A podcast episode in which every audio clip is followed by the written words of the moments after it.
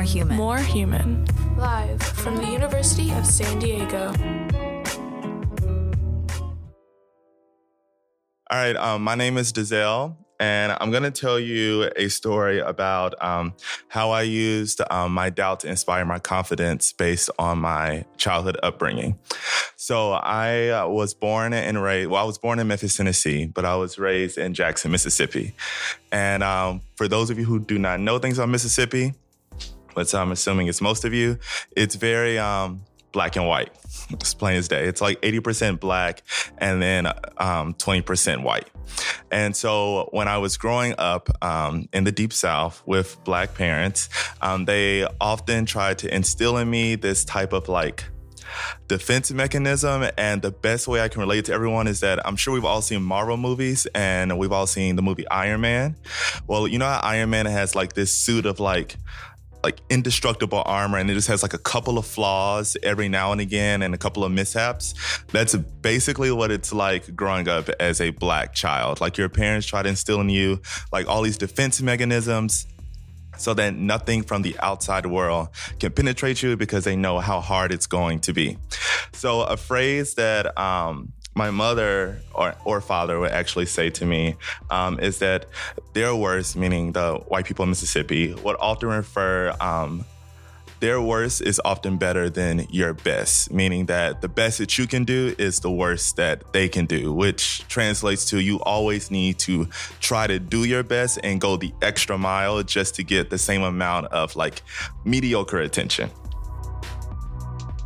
Hence the musical over the summer recently. Um, this was last summer, and I had just come back from Rome, and I was also studying film while I was in Rome, and I had the chance to um, direct and show three films while I was abroad, and one of them actually showed in France as well as in South Africa.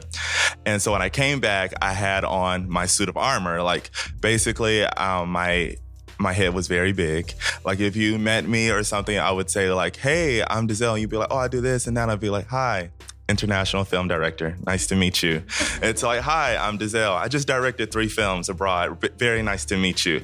Hi, I'm DeZell. Oh, that's cute. I've directed three films abroad. so uh, when I came back, I was very like just excited. I was ready to get back into it. I really wanted to take off my like get back into acting. So I wanted to get my first professional headshots, which is a really big milestone for any actor. So I found this photographer who actually specialized in photographing black subjects.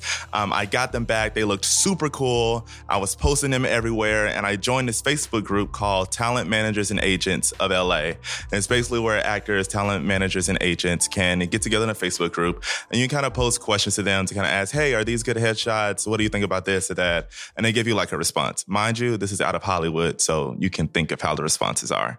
So imagine me with a big head posting my headshots in this Facebook group, only to have the first comment be, these don't look confident. You need more confidence! Exclamation point. And I was just like, damn, okay. I thought I was pretty confident. and that kind of like led into this spiral of like, depression and anxiety for, that covered me for about a week. It literally painted the walls of my apartment.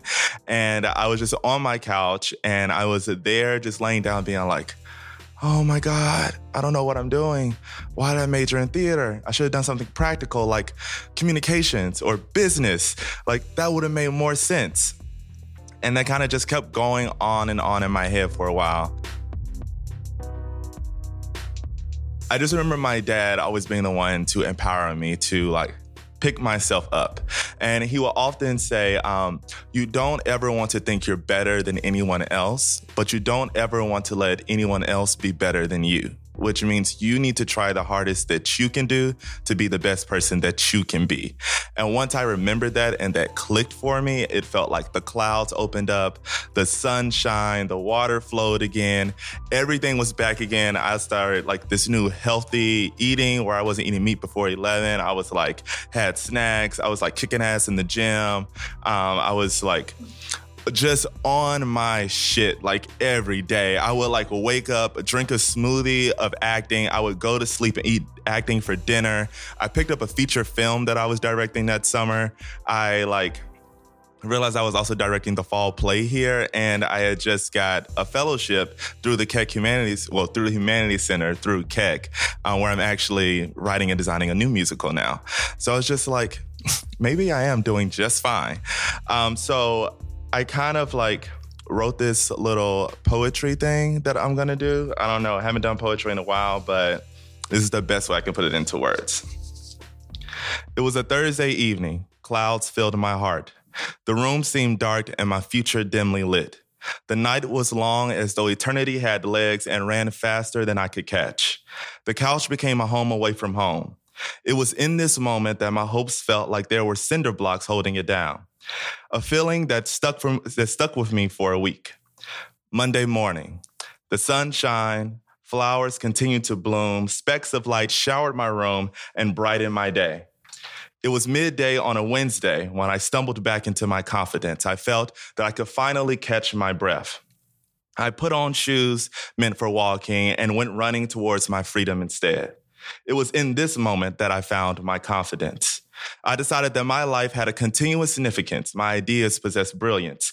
Cries transformed into laughter brought about a healthy mindset, one which allowed me to push harder towards my goals, allowed me to produce my dreams into a non fictional, picturesque reality.